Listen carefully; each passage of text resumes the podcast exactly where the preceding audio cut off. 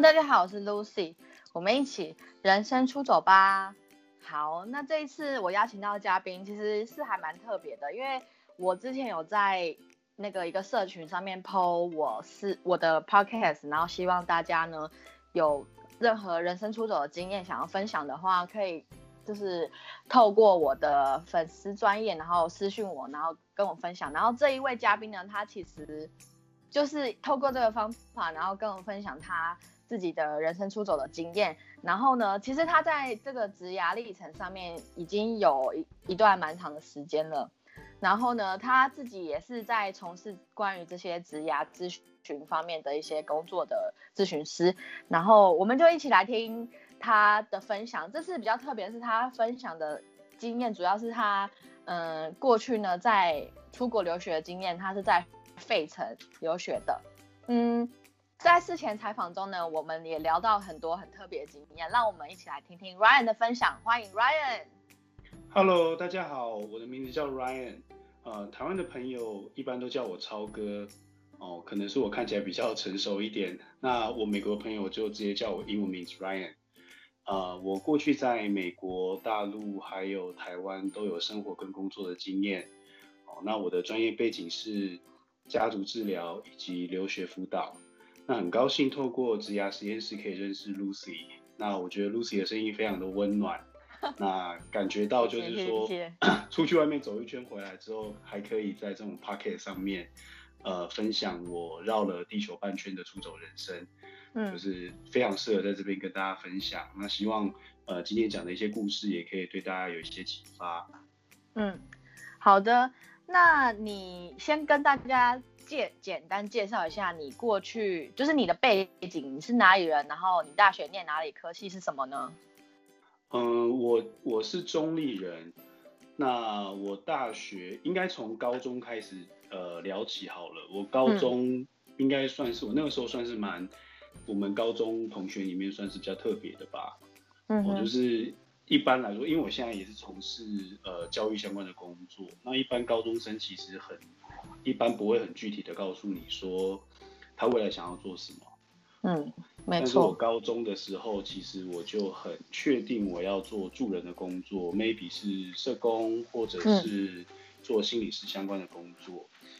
那也确实，我高中毕业之后，我就呃考上了文化社会福利系。嗯，那是我的大学长。呃，对，很巧哎，对，很巧，我们都是文化毕业的。对对对。呃，在阳明山打混啊，不是，在阳明山就是呃很充实，因为那个时候其实呃一边实习一边上课，那过了很充实的四年生活之后，我就去当兵了嘛。嗯。那当兵的时候，其实我也蛮有趣的，我去服务的单位其实不是一般的军种，我是做社会替代役。嗯哼，哦，所以这个好像是没有跟 Lucy 分享过的。嗯，为什么有趣？是因为我蛮多男生朋友，那个譬如说大学同学，他们那时候就会跟我抱怨说，他们很辛苦啊。譬如说有在装甲呃战车学校的啊，他每天的工作都是扛炮弹。嗯，然后我印象很深刻，有一天早上我在出勤的时候，我在抱小孩，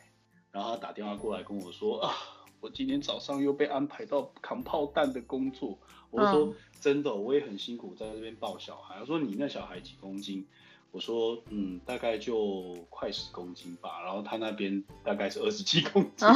你的两他你对我的他是你的两倍，就我的两倍。然后呃，在早疗单位我大概待了一年多，所以我有机会就是在社会福利界也有点像是呃打打酱油的概念，就是我。呃，有去过老人的机构，我有去过低收入户的一些单位去工作过。那当然也在张老师服务过。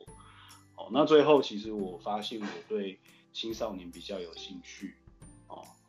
那后来就选择去一间巴黎的机构服务，然后就开启了我社工的第一份工作是做社工。哦，那只是说，呃，为什么后来衍生到为什么我？想要去美国读书的原因，是因为，嗯，不是说社工这个工作没有价值，反而我觉得社工社工这个工作非常的，呃，有价值。那在这个社会上也需要。只是我服务了那些个案一年多之后，我发现他们的改变其实有点有点不是很明显啊。因为就是对，嗯，因为社工好像就是要花一段很长时间，然后陪你的个案一起成长。但是有些人觉得这个成长不是可以立即被看见的，对，哇嗯，Lucy 你好厉害哦，你怎么知道？因为真我博学多闻。没有没有没有夸奖夸奖，确实，我们要花蛮长的时间去陪伴那些需要帮助的人，哦但是它本身结构性的问题其实蛮复杂的，就变成我那个时候，就我年轻的时候，我会觉得说，哇，即便我很热血，即便我一天可以花大概十三十四个小时，包含通勤去工作，哦，但是过了几个月之后，发现你那些结构性的问题没有办法去做改变，就会觉得说，那我投注的时间好像也不一定会就是在薪水啊，或是工作成就感上面展现出来。嗯。哦，所以有一段其实有段时间其实有一点迷惘啦，就是看到个案他们慢慢的进步是会开心的，但是会同时会觉得，呃，心里面就有一个有一个声音就觉得说，那这这真的是我想要做的工作吗？嗯哼哦，那后来就因缘际会，我去参加张老师的培训，就认识了一个家族治疗，呃，在亚洲界、在台湾界算是大师。哦，他是刘婷老师的一个工作坊。哦，那我去听了他的工作坊，然后去学习之后，会发现说，哎，我从来都不知道有家族治疗这个科系啊。嗯哦，那自己就去做研究之后，就觉得哎，诶我其实好像也蛮适合的，就跟老师啊、聊天完之后，那后来就呃很冲的，就家人也支持，我后来就决定要呃离职，然后运用自己自己的一点积蓄啊，我再加上、呃那个时候家人也帮忙，就决定要申请去美国就读这样子。嗯，因为你决定要去美国了嘛，所以你就是决定要去念那个家族治疗相关的科系，对吗？对对，那可以分享你在美国念书实习的历程故事吗？因为这一段也是就是你主要决定你下定决心要去就是出国的这个勇气的部分，所以很想要知道就是你那时候在异乡的那些过程。其实我也认识，因为因为因为去美国的关系，我认识蛮多留学生的，那当然也认识蛮多留在美国工作啊、甚至在那边学习的人。然后我我你这样问我，我现在回想起来，其实我第一个学呃，应该说前半年去的时候，确实也花一点时间去适应哦。即便我在朋友群或是一般人认识我，他们都会觉得我是一个很外向、很活泼，然后很自然熟的个性。哦，但是我那个时候刚进去，因为我念的是研究所，那刚进去的时候，其实我还我觉得蛮感恩的啦。就是我虽然蛮不适应的，因为我的英文其实本来很烂。我觉得最有印象的是，我常常也拿我的例子开玩笑跟学生分享，他们也觉得，他们应该也觉得蛮有趣的啦。就是我记得印象很深刻的是我第一堂课，哦，那第一堂课是在教有点像是伦理相关的一个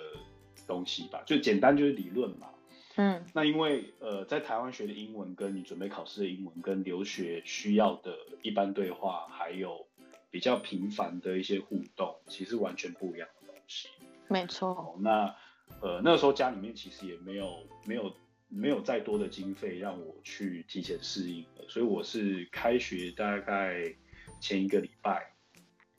就到美国，然后一个礼拜之后就直接上课。那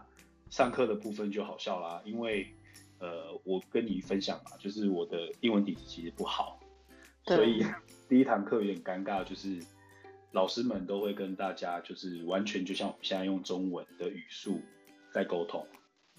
可是哦我、可是我大概只有我听得懂，大概只有百分之六十吧，第一堂课。嗯然后下课的时候，大家准备要收书包，收收书包的时候，我就很紧张，因为我好像听得懂教授说下一堂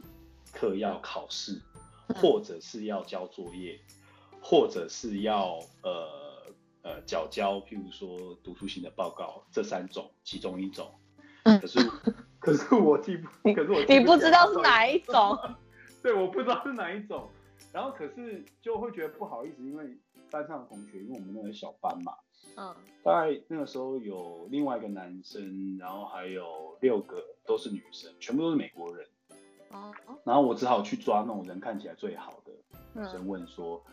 教授到底说下一次上课我们要干嘛？所以，所以我我那时候就是很厚脸皮啊，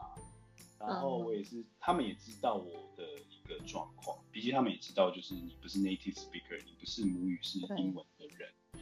那当然，我那时候给自己压力也比较大，所以第一个学期其实坦白说，在一个月才有一次机会去外面透气吧，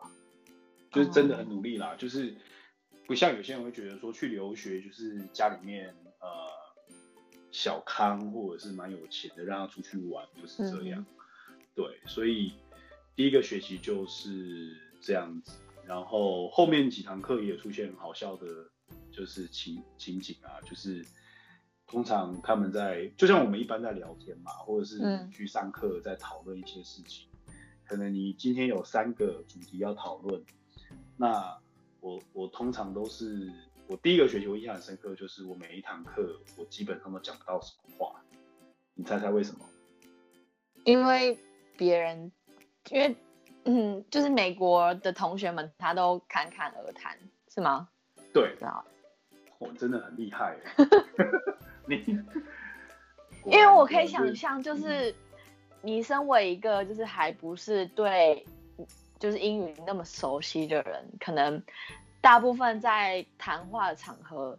里面都会扮演是听者的角色，除非就是在那一个圈子里面有人问你的想法，然后就是丢球给你，然后你才会回答。但是，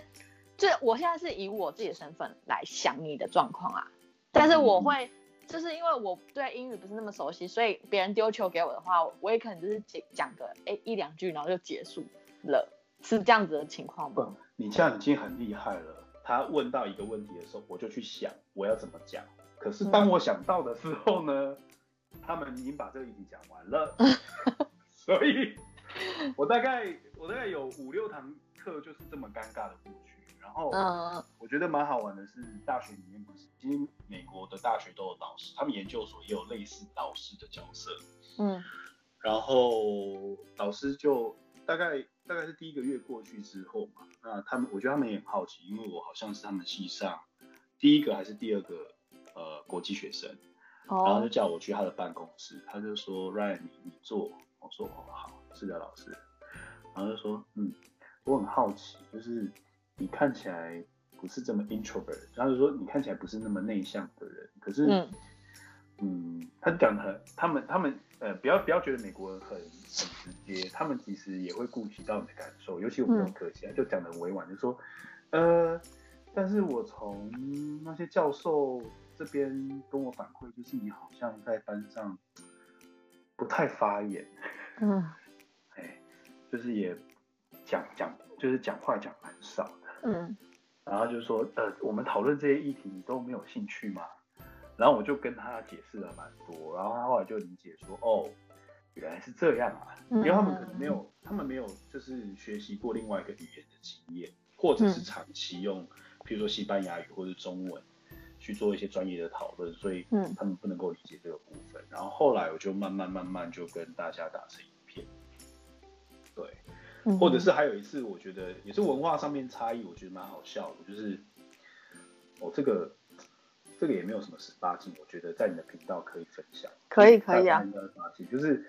呃，因为那个时候呃，我的同班同学其实他们人都蛮好的，然后全部都女生，因为后来那个男生就离开了，哦，然后呢，他们大部分的年纪跟我差不多，或比我小一点，有些嗯都是直接大学毕业去念研究所。然后，总而言之，就是我搬新家，我搬到一个新的住处，然后在美国有所谓的 housewarming party，就有点像是搬新家，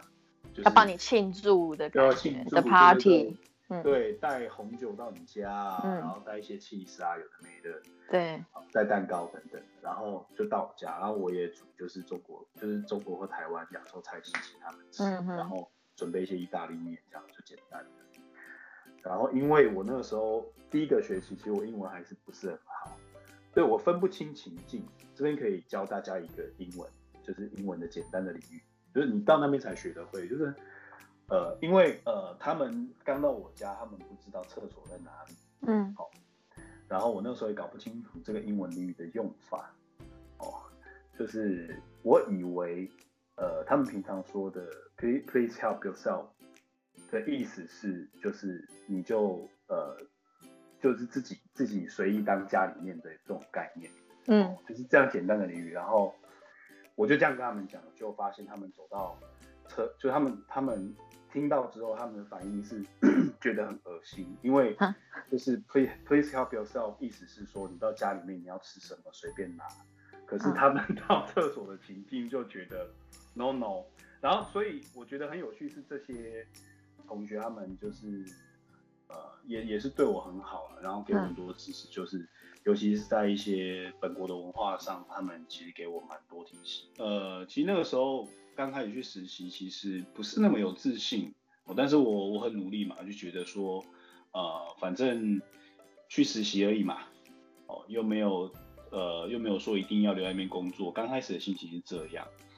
那有一次就呃，因为我们在当地实习是需要去跟个案做所谓的 intake，所谓的 intake intake 就有点像是呃，你去诊所，他要你填那个你的所谓的出诊单的概念。嗯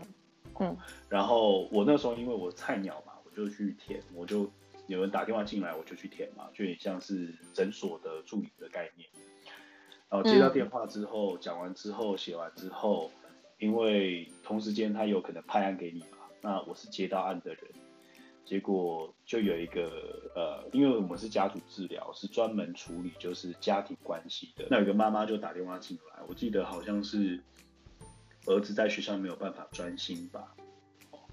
然后他还特别就是他还特别打电话，做完 intake 之后特别打电话跟我说，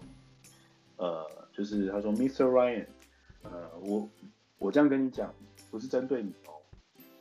呃，我觉得你刚才跟我做的服务很专业，但是呢，我希望请一个比较有经验的治疗师来跟我一起做治疗。那再加上呃，你的口音比较重哦，我想你可能也不是本国人，嗯、比较不了解我们的状况哦。然后。我听到，我当下听到的时候，其实我心情是蛮难过的。我都哎、欸，这样我会很受伤哎、欸。哎、欸，对，就是我都还没有机会去证明给你看说，对啊、呃，我的专业是真的有可能会给你带来帮助，然后就被拒绝了。嗯，然后那一天下午工作就不是不是太在状态内。那呃，我那个时候的督导是一个退休的呃教退休的校长，那他也是中心的创办人，他就。很敏锐哦，学心理相关的都是观察很敏锐，感官很、嗯、感官放很大的那种 那种特质，他就发现我的状况，就叫我，你看我又被叫进办公室了，对不对？这是第二次被叫进办公室，嗯、他就说，呃，我有发现你今天好像工作发生了什么事情，对不对？嗯、然后我说是，然后就说，呃，其实他希望我不要在意的原因，是因为，呃，他们都相信我可以做到。就他们选我去他们中心实习，是因为他们觉得他们看到我身上的一些特质，嗯，是真的关心这些家庭，然后真的希望，呃，透过努力的学习，克服语言的语言或文化的一些一点点的隔阂，他们觉得我是可以克服这些东西，他们才决定要让我去那边实习的，所以他们对我有信心，他们也他，所以我的督导就跟我说，呃，这只是。其中一个对你的否定，但是你要想的是，你接下来要服务大概一年有几百个、几千个家庭，那他们可能会遇到更困难的事情，或者是更深层的创伤。嗯，那我希望可以把这个作为一个呃你专业发展上面的一个很好的一个借鉴，然后呃当做一个。很好激励你的方式。那我是那个时候听到我就很感动。嗯、我记得，因为我比较感性啊，我那时候听到我就、嗯、我就有点感动，因为会觉得说啊，这个是对，他是这被认可的，他也懂你的心情。对，哦，对。那后后来我就因为其实那个团队其实工作很有默契，然后大家也觉得说我我在那边有体现一些价值吧，比如说我可以做移民家庭的工作，哦，我可以做嗯呃，比如说亚裔家庭的，那包含的就是呃比较复杂的，比如说移民移民家族的，我其实也有涉猎，所以后来我就留在那个中心工作。嗯，家族治疗师这个职业，他在台湾其实。就是很少听到这个职业的内容，你可以大概描述一下它是什么样子的工作情情况吗？我们其实一般会在呃社区啊，或是医院啊，或是学校附近的一个大部大多数是家庭家庭治疗中心这样的单位，就有点像是台湾的，譬如说杏林智商中心啊，哦，或者是一些很多智商心理师在。呃，共同职业的这样的一个智商所，嗯，我们那个时候也是用这种模式，只是因为呃，这个专业我们相信的就是，我们相信的是百分之八十人们遇到的问题，哦，都是跟关系有有有相关。比如说，我们相信的是，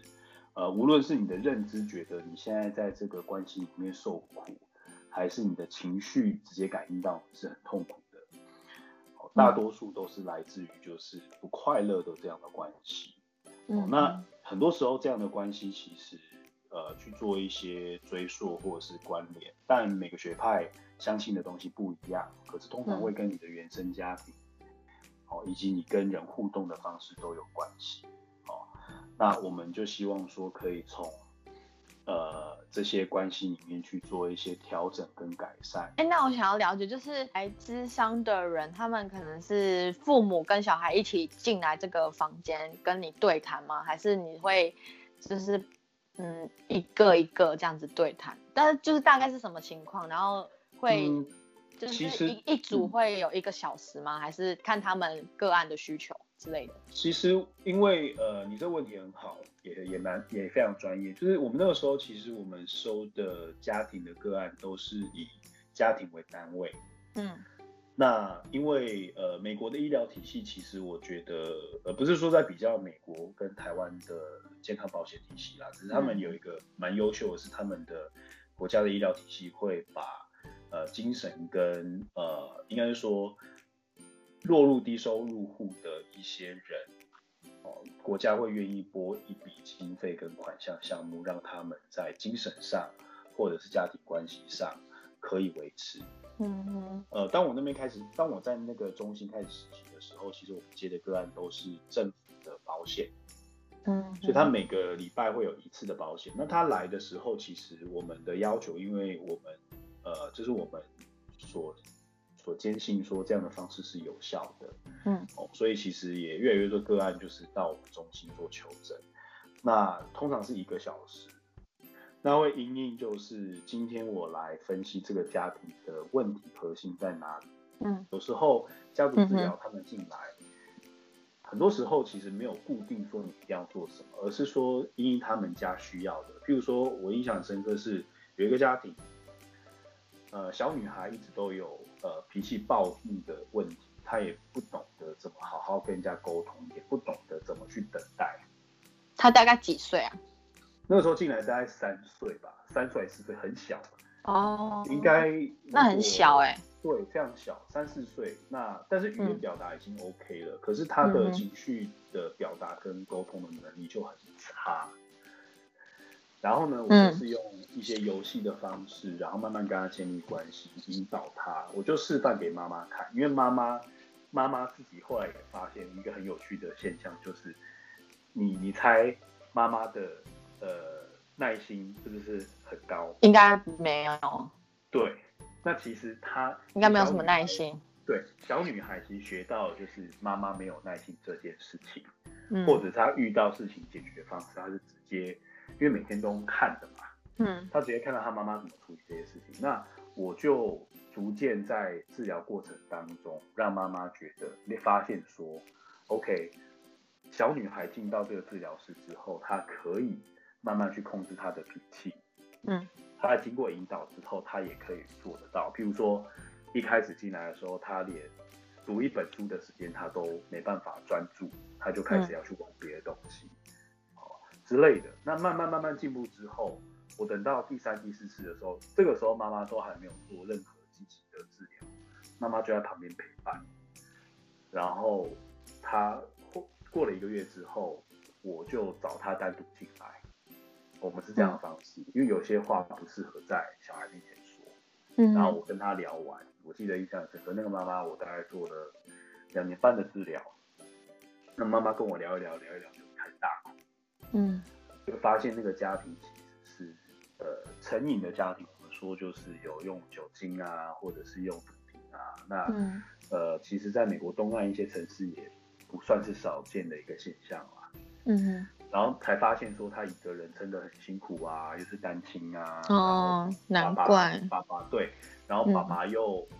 爸爸又不在啊，他自己去做一个呃算是清洁工的工作，嗯去接哼案的清洁工又很辛苦啊，又赚不到钱，就是很多很多压力，可是他平常没有人可以讲，他的支持系统嗯。也比较薄弱，然后小孩又这样，他就更就是他的耐心又更烦了，又被消，对，又被又被消耗光了。对，对，就是慢慢慢慢这样去建立关系。那我也不是一开始就会，就透过蛮长时间的训练吧。就那两年，除了我社工的本身的一些呃，比如说智智商跟物谈的一些基础以外，我就是真的很认真的学。那后来也帮助到他们啦，就是发现小孩子真的比较情绪稳定，他也会嗯表达，也不会真的每次都激怒妈妈。嗯哼因为因为有些家庭很有趣，就是妈妈就说啊，我真的是希望每天都把他带来，因为他就觉得，因为因为我们那边这样讲不是因为因为你们比较有耐心，是这样吗？也呃，我觉得也算啦，但是应该是说，我觉得对一些家庭来说，不管你有没有钱，嗯情绪表达怎么好好说话，哦，或者是怎么去倾听人家说话，并不是每个家庭的成人都做得到的。嗯哼那有有时候其实他们也需要的就是被理解、被同理，应该不能说是被，他也不一定要寻求被认同啦。嗯那其实很多成人都知道自己的缺陷跟他的呃他做不对的事情，可是他没有办法那么快被改。嗯那我我那个时候做我的工作哲学就是，我理解你从哪里来，那我只是告诉你说，我看到我我觉得你的关系里面有希望的地方，我可以在这边陪你，哦，帮你点点盏灯，哦，让你不要一个人。哦但是接下来要不要进步，我会给你方法，但是嗯我有时候也是就是算是一部分的陪伴。那有时候有一些家庭里面有一些人改变之后，另外一个家人也开始改变，那你会看到那个关系改变造成的影响，确实让我蛮感动的啦。嗯，理解。哎，那这样子，你在这四到五年的家族治疗的过程中啊，除了你刚刚分享的案例之外，是比较特殊案例，可以跟大家分享一下。呃，第一个我想跟大家分享的是，当然我知道就是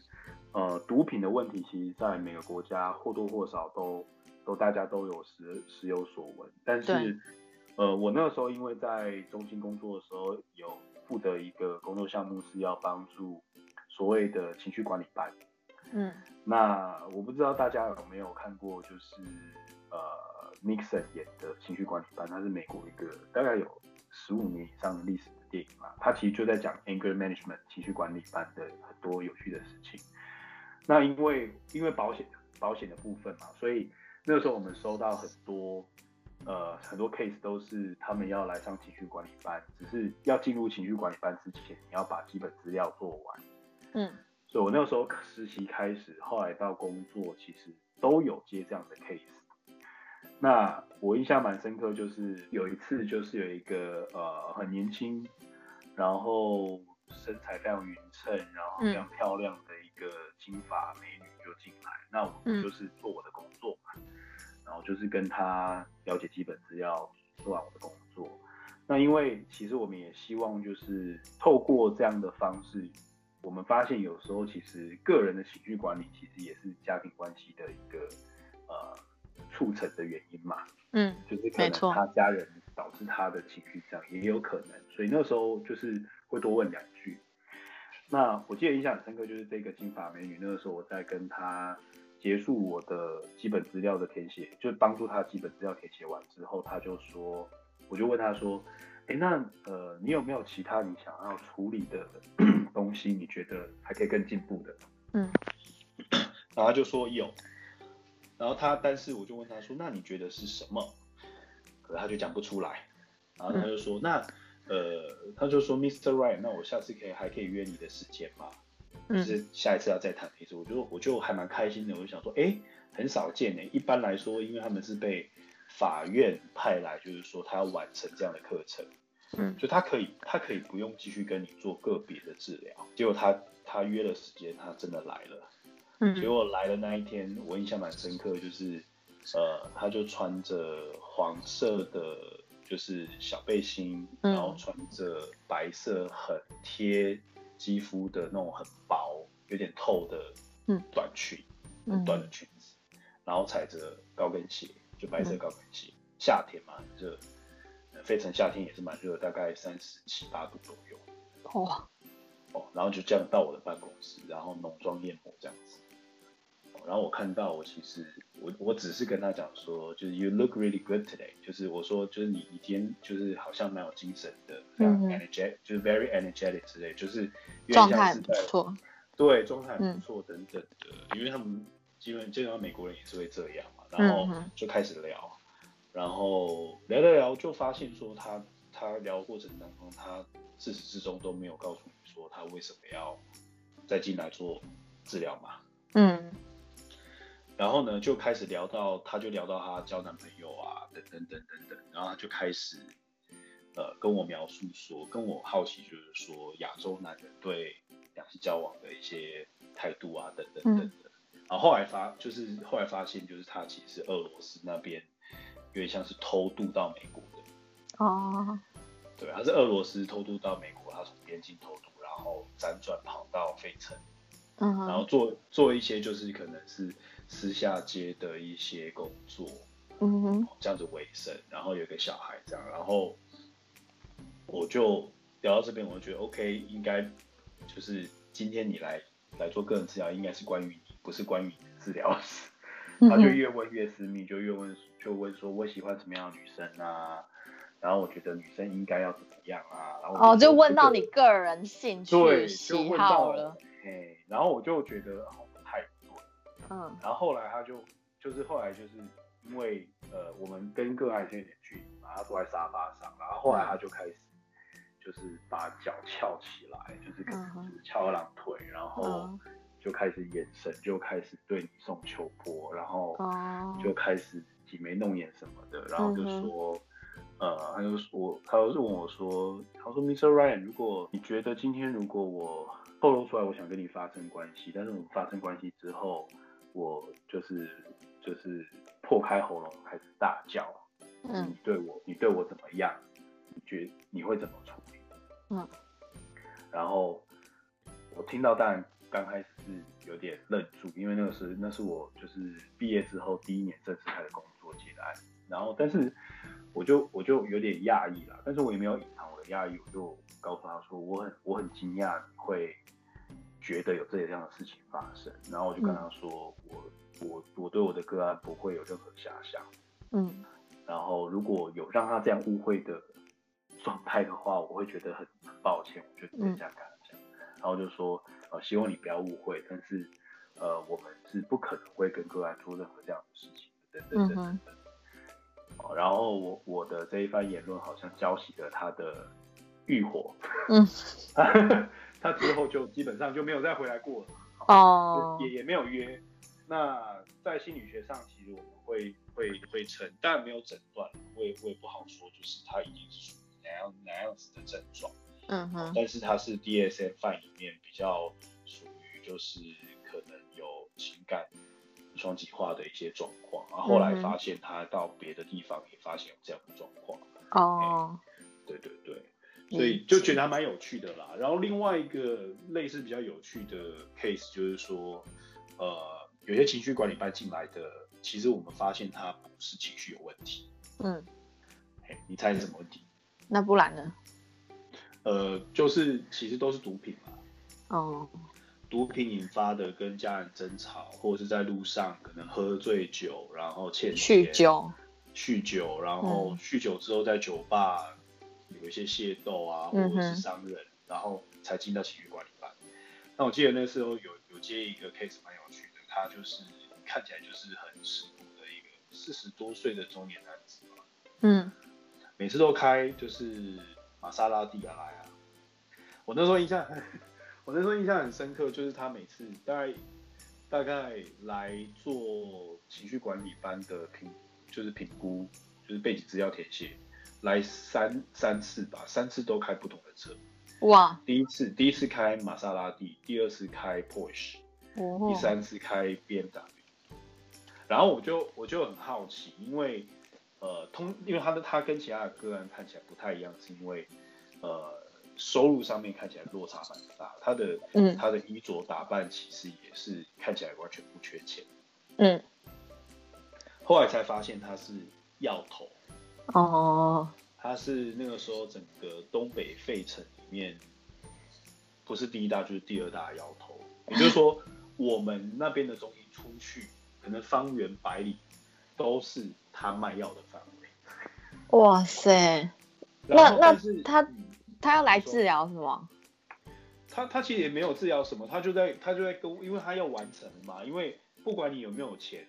你你你犯了就是伤害相关的案件，嗯，那依据法院，你跟法院协调的结果，因为你已经被控告嘛，哦，那你败诉之后，基本上美国的法律判定就是你要去情绪管理班，不得哦不，去啊。因为是政府要求的，所以他必须履行他的义务。哦，理解对，那理解。基本上来我们这边聊，不是说聊天呐、就是嗯帮他做记录嘛。那做做完记录，问完身家背景之后，还是有一点点空闲时间，嗯哼，他就会跟我分享。因为在聊背景资料的时候，当然会了解他过去的从事的行业嘛。对，那我就会写职业别啊，职业别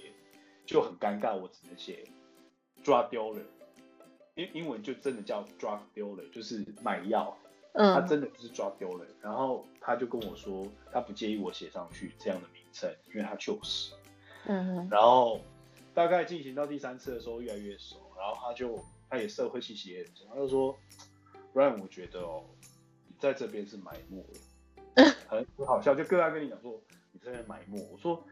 啊什么埋没？你可以跟我解释一下吗？他就告诉我说，这个制作过程需要多少时间，然后成本多少，可以卖多少。他说，你看我十块美金的东西，我可以卖三百三百块美金。你嗯，说这样的生意去哪里找？就是这应该是违法的吧？可是就违他法，完全是能。够那么的侃侃而谈这样子，是 OK 吗？是可可以可以的吗？在治疗过程当中谈谈看是没有问题的，是因为因为其实我到呃我我离职之后，为什么可以讲这些故事？是因为第一个我没有告诉你人名嘛，嗯嗯那第二个其实也没有侵犯到他的隐私。那当然我哦们在当下做记录的时候，都有跟他们说明说，就是保密原则，除非你有哦伤害自己的一些、呃真相或者是企图。那没有嘛？那你说他为什么可以讲呢？是因为你们也不会去告诉政府说他是毒贩他是不是。不呃，应该是说他已经在法律上面他已经被认定是毒哦贩了，大家都知道，所以他讲没关系。第二个是，我觉得你问题问的问题也是很好哦。如果他现在做，他现在还在卖药，比如说他已经被保保护管束，他还继续卖药，我们要不要通知？对，那就要看呃当下的情境，我们依依据情境跟我们自己的督导啊，或者主管或者同才去做讨论，了解到就是说，呃，这个时候马上去通报，对这个个案整体的福祉有没有帮助？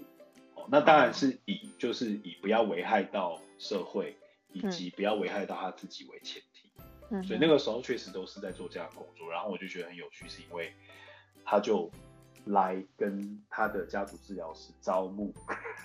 他就招你入伙，对他招我入伙，他就说：“我跟你讲，你的口才也不错，你又了解，他说你又了解亚洲文化，哦我们这一块市场真的太缺人了。这是暴力赚就这。样吧，我你要不要加入他？这样？对，他的意思说，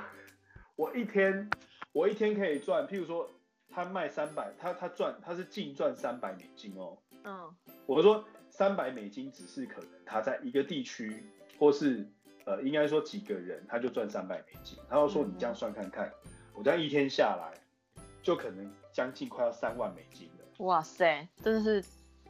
暴赚一哎、天哦，一天暴赚啊！然后他就说，你看我们成本又那么低，对不对？然后我的网络又这么密，对不对？哎呀，你出去就是他，他就说你你你跟着我哦，绝对有你，就是反正我有的吃，就没有少你一份。然后我现在想说，他神经病吧？我才不要，我才不要为了钱，然后铤而走险，然后被抓去关，真的，因为。真的我们在此呼吁好不好？不是说毒是好的东西，它可以赚很多钱，我们是真的认真，是不希望各位去碰任何毒品的，好吗？我们只是分享一个案例这样子。对对对，这我们我们只是分享一个案例，可是实际上真的，我那时候也听了很多故事啊，你会发现就是对他们来说很辛苦的原因，是因为他们没有办法回到原就是基础的工作，嗯因为在美国那样的环境底下，其实他们贫富差距很大，确实是。那在街头，他们所谓的 on the street 就是在街头谋生的方式，其实很多时候他们从国中开始在卖药的都大有人在。嗯哼，为什么？因为他爸妈如果是极度低收入或者是工作不稳定，在美国的压力是巨大的，嗯所以就变成说他很容易会被就是一些帮派吸收等等等。那时候听到蛮多故事的，甚至我那时候在费城也有学到，呃，也算是保护自己吧，就是呃就会有个案跟我们分析说，你在电线杆上面，因为我刚开始去的时候，我有点不能够理解，因为离开呃我的学校附近，我的学校附近它算是比较安全的嘛。那离开学校附近之后，你到一些其他区域，因为费城的大小蛮大的，它大概是，呃、整个整个大小我就呃不方便说，因为我怕说错。但是嗯我印象是，整个大费城哦，其实基本上是跟台北差不多那么大。嗯，那你你举例来说，你要到新店，就已经跟台北市中心是不同文化面貌。嗯哼，所以我那个时候在东北费工作，我一直都很纳闷，我也很好奇的，我觉得你应该会有兴趣听。嗯很好奇就是说，为什么走在街上、走在路上，那个电线杆上面都有绑鞋子，绑什么？鞋子绑球鞋，子？嗯，为为什么？你猜为什么绑球鞋？他绑不同的球鞋绑的方式，嗯都会呈现出来那一条街上面他的 drug house 里面卖什么样不同的毒品。哦，是这样子哦。他们有所谓的暗号，然后他们都是就是入夜之后，或者是警察巡逻的，他们会观察警察巡逻结束之后，他们会去不同的不同的地方去绑，它就有点像是呃，就是抓丢了，就是呃那什么毒枭或者是卖药他们的一个暗语，或者是或者是指引的方向盘。我也是那个时候去的时候，我才恍然大悟，然后就傻眼说：“哇哦，就这一群好多。”可是你，可是你，可是你从外观其实你看不出来到底是哪。我也没有细问啊，但是我们嗯就从这些个案的口中就了解到说，哇哦，就是他们他们他们度过的人生是我们其实如果我觉得就是我自己没有出国的话，我真的是不能够理解。呃，真的是啊，像什么《绝命毒师对，像《绝命毒师》这嗯这部还蛮嗯好的，很多情节我看的都蛮有感觉的，因为以前在跟个案辅导的时候都有发发现他们有一些是这样的状况。嗯。嗯然后我刚刚跟你讲的那个小女孩，就是她后来慢慢进步那个小女孩也是啊，后来发现她的她其实哦。有她爸爸就是其实也是酗呃续读，嗯。然后跟妈妈没结婚，然后过了两三年才回到这个家。可是我通常都不用他们跟我说爸爸爸爸有没有回来，我就可以感觉到，你知道为什么吗？当爸爸回来的时候，嗯，一般的家长啊，我不知道 Lucy 有没有小孩，也许这跟有没有小孩有绝大绝大关系，就是呃，通常这样子，因为他犯罪或者是他呃酗毒被抓去乐界的这样的家长，他其实回到自己的家庭里面，对小孩是有很深的亏欠感。所以他回来，他有可能继续卖药，因为要养家嘛。可是他就会破坏原本家庭里面本来要修复好的状态，你懂我意思吗？就是小孩本来他可他在我们的帮助底下，他开始慢慢懂事了，开始懂得不要用吵的去要求，开始懂得要去体谅妈妈等等等。可是爸爸回来之后全部打坏，然后我印象很深刻就是小女孩好了两三个月哦，然后有一次进来就开始就是没理由的开始哭闹哭闹，然后不听指令，一问就跟我心里想的一样。我当然不希望有那么多预设立场，可是真的是这样发生在我眼前，我就还发现，我还记得他四岁多，他还在地上就是打滚哭闹。发现是爸爸回来，爸爸回来就是哦，呃，各种宠爱，他要什么都给他，嗯，然后我那时候就深切感觉到，就是为什么可以理解，就是妈妈大哭背后那个心酸，就他也没有人依靠，然后爸爸回来，可是他又无力马上改变这一切，哦，所以没错，其实其实你你你这样听下来，你会知道说家长或是家庭对关系的一个。影响力有多大？嗯嗯嗯。嗯，哎，那这样子听起来，就是我觉得你刚刚分享这两个例子是也蛮有趣的。可是后来为什么，就是什么原因让你决定要回来台湾继续发展呢？嗯嗯嗯，呃，其实我回台湾之前，我在一五年的时候，二零一五年的时候，我决定是先到呃大陆去工作。因为那个时候也成家，然后那个时候我评估是因为，其实在美国也有机会留下来工作，那只是说，因为我那时候呃工作的中心其实对我也很好，但是他们是那时候还是小单位嘛，嗯哼，他没有这么多经费，那基本上你要在美国留下来工作，长期工作的话，其实你除了申请工作签证，那呃。有留学过或者是有移民经验的人就会很清楚，那你就要跟你工作单位申请专业工作呃认证，哦，那接下来就是要换成绿卡，嗯，可是我那时候就觉得说，我对我对中心的贡献还没有到他们值得愿意我做那么多，不想欠他们人情。哦，那第二个原因也是因为他们那时候经费真的不够，因为嗯，其实，在海外工作。确实挺麻烦的，你要证明就是公司为什么要要用你这个人，而不是用你本人，他是需要就是登录报纸上面去昭告天下，就是说我今天要录录用谁谁谁，他的薪水大概是到什么级距，他有什么独特的专业，所以我必须要用他。哦，好麻烦哦，听起来就很麻烦，对不对？对啊。那对雇主来说，他们觉得没有必要。那也许我那个时候不是。特优秀我也不好说，那后来就觉得说，那呃，与其在美国继续待着，那我觉得成家之后我也有相对的责任，我要养家，嗯，那觉得家人也在台湾，那就是两方面评估之后，也看看呃其他国家的工作机会，我后来就选择到呃昆山的一个华东康桥工作，它是一个国际学校，嗯。那去到去到那边也是做心理相关，做心理辅导，哦，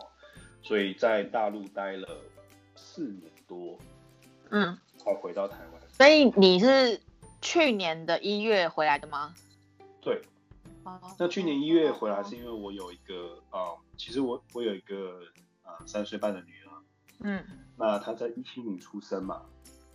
那只是说一七年的时候我其实才刚在大陆。呃，昆山的学校才刚建立团队，嗯，那我觉得刚建立团队，团队还没有呃，足还还不够成熟，所以我就觉得说，那我就多待个两三年，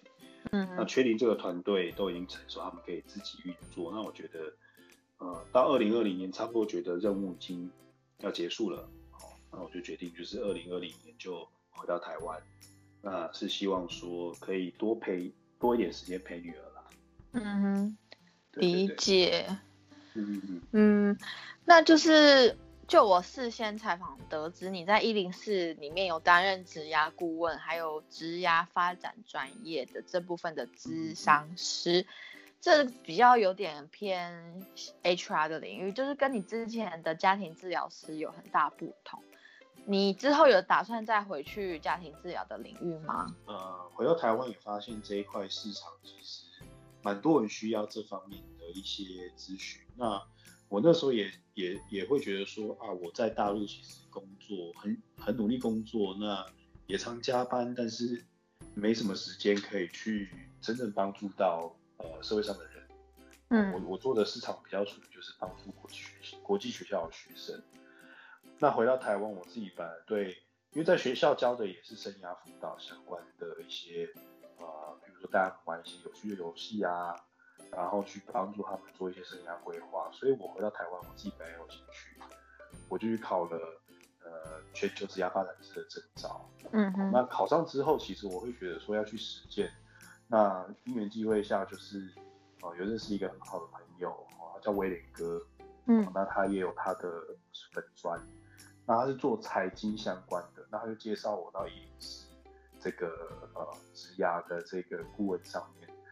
去做，所以我就开始从去年大概八月开始，我就开始做见证，嗯哼，职涯见证的部分。那你说他比较偏，他确实比较偏人资，对，但对我来说，我觉得不会有呃转，就是不会有转专业的一个尴尬的原因，是因为。我在大陆的时候，其实我就因为当主管嘛，就看了非常多人的履历，我也其实有给就是一些新人一些指导，我也做教育培训，我做内部的培训讲师。那其实尤其是像面试啊，哦，以及我们的履历要怎么修改，其实我从大陆的时候就累积蛮多经验的。嗯哼，所以。呃，回到台湾，我其实觉得，但我我不敢说就是呃科技业啊，或者是一些特殊领域的行业，我可以做多么精细的指导。但是，嗯，我那时候对我回来从去年到现在，其实我陆续就是持续都有帮呃新鲜人啊，或者是一般要转职的这些人，在线上做免费的一个指压见证。我就希望说，呃，利用短短的时间，我可以帮助到他们。改善他们的履历，那他们有找到工作，其实就我的观点来说，虽然我在台湾不能用家族治疗方式帮助到他们，但是呃，也有感觉到就是这样的改变，他们找到工作，其实人变得自信，和家庭关系也因为有他找到这份工作而做一些改善。嗯，那对我来说都是助人的工作，只是我用另外一种呃面貌去帮助人。嗯，理解理解。哎，那就是听说你今年呢有刚开立的粉砖，叫做“果爸的海龟价值人生”。你开设这个粉砖的目的是什么吗？就是你有设立任何的目标吗？其实我当初就只是因为呃，我应该是说，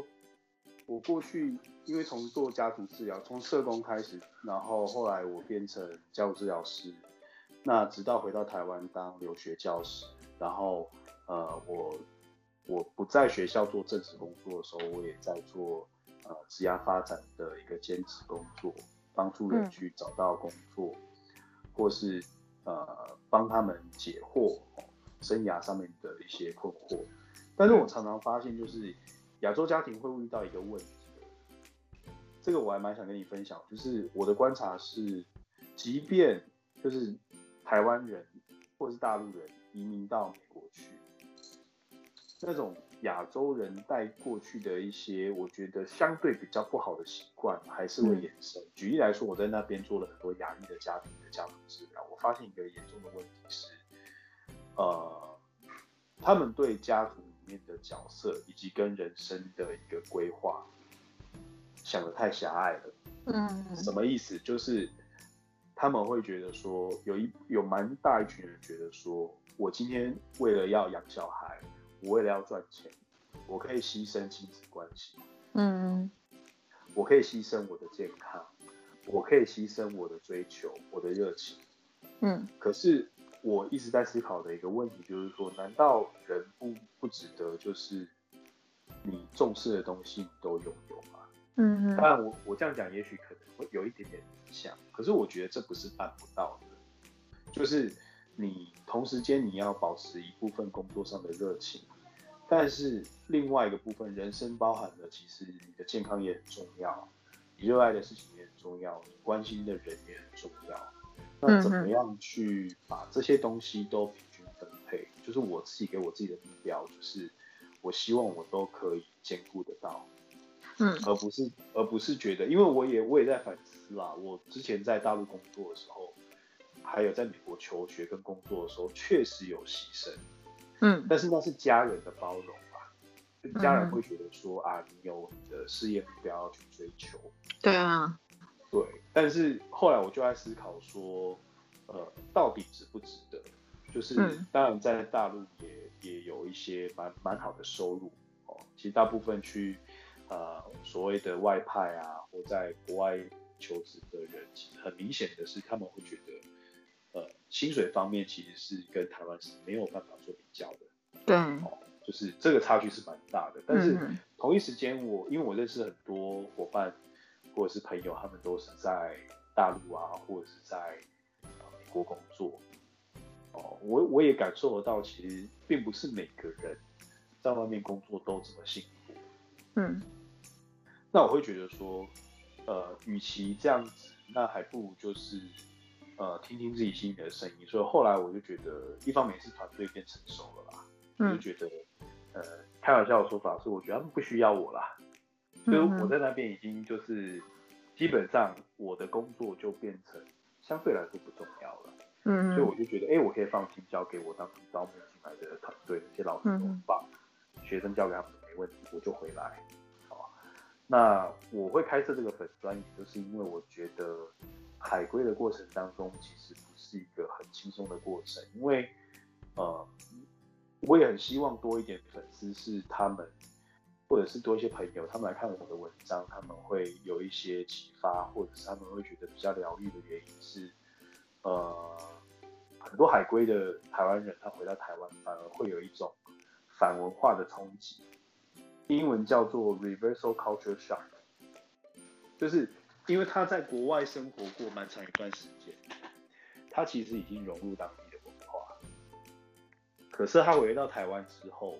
台湾有没有他的位置？我说的位置不只是工作，家庭里面有没有他的位置？嗯哼，还有他自己有没有找到他舒服的位置？他在这个社会、这个文化底下有没有他舒服的位置？这这是我比较呃想要去跟大家分享，也是帮助大家一起找到那样比较舒服的位置，所以我才开这个粉砖，就是先从呃我自己的生活上面去做分享，包含了我跟小孩子的互动。嗯，还有呃我自己的工作，那接下来当然会写一系列的文章，哦，来跟大家分享说，我觉得要怎么样去做，你从国外回来，哦，也许薪水不像以前收入这么多，但是你怎么样去做，你在人生当中很多很多重要的东西，哦，不会被牺牲。嗯，对，因为。呃，确实啦，很多人在在外工作也蛮辛苦的，我也非常可以理解他们的辛苦的所在，所以希望说开这个粉砖，可以让他们有一些抒发啊或者互动的空间，让他们觉得回到台湾其实也蛮好的哦，因为去年因为疫情的关系，其实也非常多台商从海外回来，对。因为我在国际学校工作嘛，我现在还在康桥的体系工作，我也有发现，就是其实很多都是像逃难，你知道吗？嗯，就是逃回来的，真的是逃回来的。就是那边的，其实鉴宝体系台湾真的是这样，没错，嗯，国外也没办法去做的比较，所以他们宁可就是先回来避一避，哦，嗯，也不愿在他可能待了十几二十几年的地方啊继续工作，嗯。这样子，对，所以呃，很就是很期待大家来我的粉砖哦。那我我会不定期的更新文章。那我现在目标是至少一个礼拜我会出大概两到三篇文章。哦，那蛮多的哎。也也也还好啦，因为我我不好意思跟那种日更日更组，因为我知道有些有些伙伴或是同号他们就是会每天更新文章。嗯我我的目标大概是每周两到三篇啦。那嗯因会取价值人生的这个原因，是因为我觉得我的职业是家族治疗，嗯再加上的职业发展，我自己也很有兴趣，我所以我想在我的粉专跟朋友们，大家就是线上的朋友们讨论，怎么在家庭跟职业发展上做一个均衡的发展，这确实是一个很不容易的一个主题啦。对自己也觉得不容易。那会需要很多的元素到位。那呃，如果大家就不嫌弃，也可以来跟我做一些互动啊，或对谈。希望就是接下来到我的粉专会给大家一些帮助，这样。我觉得很棒，因为就是家庭跟职涯是人的一生必定会碰到的课题，而且很少人能够知道，就是这两个两者之间要如何做到一个很完美的平衡。所以我觉得你能够跟就是大家分享你的整个的职涯历程也好，或者包含你的专业知识也好，跟 Ryan 去互动，然后也能够获得就是解答到自己的问题啦。我会从那个起心动念就会觉得说，我希望说这个粉砖里面的一些文章或是一些方法，将来可以帮助到一些人，他可以去慢慢回避掉家庭或是职业只能选一个的这样的一个不必要的二选一的难题。嗯哼，我相信是有平衡的。嗯那呃，只是说我们就是因应每一个家庭或是每一个人他的需求去做个别化的设计跟调整。我相信这是能办得到的，而不是说好像生了小孩，呃，妈妈就必须一定要牺牲。对，某种程度上，我也是女权主义者，所以我会觉得说不合理。为什么你生小孩你就一定要在家带孩子？嗯那我那时候就觉得说，我有能力啊，我也会，我也会烹饪啊，嗯然后我也很喜欢小孩，所以我那时候就呃告诉那个孩子的妈，就是他可以继继续去工作，啊，嗯反正我回来我就是来照顾。嗯哼，然后说了大话之后，就发现说，哎，真的不容易。对，没就是错，就是小孩他基本上那么小的时候，他需要你无时无刻的照顾。嗯那你真的就是我可以体会那种家庭主妇的煎熬，他可能就是每天，因为我那时候就开玩笑跟我朋友讲说，哎、我我第一次带小孩，我才发现带小孩时间过超快、欸。我知道你没有小孩，你去问问看那些有小孩的父母或者新手爸妈，他们也会嗯告诉你时间过超的快，即便工作能力不强，为什么？很好笑，就是你早上要洗奶瓶，晚上要洗奶瓶，然后如果是要亲喂的话，他还要消毒一大堆程序，嗯。然后早上起来做早餐、喂奶，然后陪他玩，玩一玩累了，他也许睡一下，你就要去洗碗，然后去嗯。煮饭。我那时候过的生活就是这样，嗯哼，然后这样子很快一天就过去了，就是基本上你做不到什么自己的事情。嗯。对啊，所以我就觉得说，哇哦，那其实，呃，如果有一些新婚夫妻啊，或者是爸爸妈妈，他们其实没有那么多的资源的话，我可以理解，就是在台湾的父母，他们其实压力也蛮大，嗯哼，更不用讲那些呃两岸夫妻啊，或者是他们远距离的这样的经营的方式。所以我希望说，呃，我自己的一些生命历程，还有一些专业背景，来开设这个本专，可以给大家一些呃疗愈啊，或者给大家一些方向，跟大家分享，一起成长这样子。那就是最后呢，就是我的节目呢，通常最后都会希望我的嘉宾送给听众一句话，就是你觉得对你来讲说，目前为止最帮助最大的一句话，也就是你的人生的语录是什么呢？嗯，我想要送给观呃，我 sorry 不是观众，我想要送给听众的就是说，呃，很多时候，呃，人们会在关系里面受苦，是因为他有两个没有放，两个事情没有放下。第一个是他没有放下他自己，第二个是他没有放下当下的情境。嗯呃，比较具体的说，就是其实我觉得大部分的人都是向善的，所以大部分的人其实都用我们当下最好的能力跟所有去处理你在人生当中遇到的一些难题。哦，可是很多时候我们其实无论是你自我要求高，或是对别人要求高也好，嗯在那样的当下跟瞬间，其实你是没有接纳自己，也没有去接纳那个关系里面的不完美。哦，所以其实我觉得在这方面的接纳，我想要跟大家一起进步。我在这方面的接纳，你如果可以慢慢的进步跟做到，了解到你当下能力，其实最多就做到这边的话，其实就比较不会多有一些自责的状况啊，或者是真的觉得你过不去的状况。哦，那我会希望说，呃，我们都都用当下最好的能力去处理跟。呃，帮助自己，那只是需要一些协助的时候，大家也可以就是开放心胸，去跟身边人去做讨论，这样。嗯哼，非常感谢 Ryan，他其实就是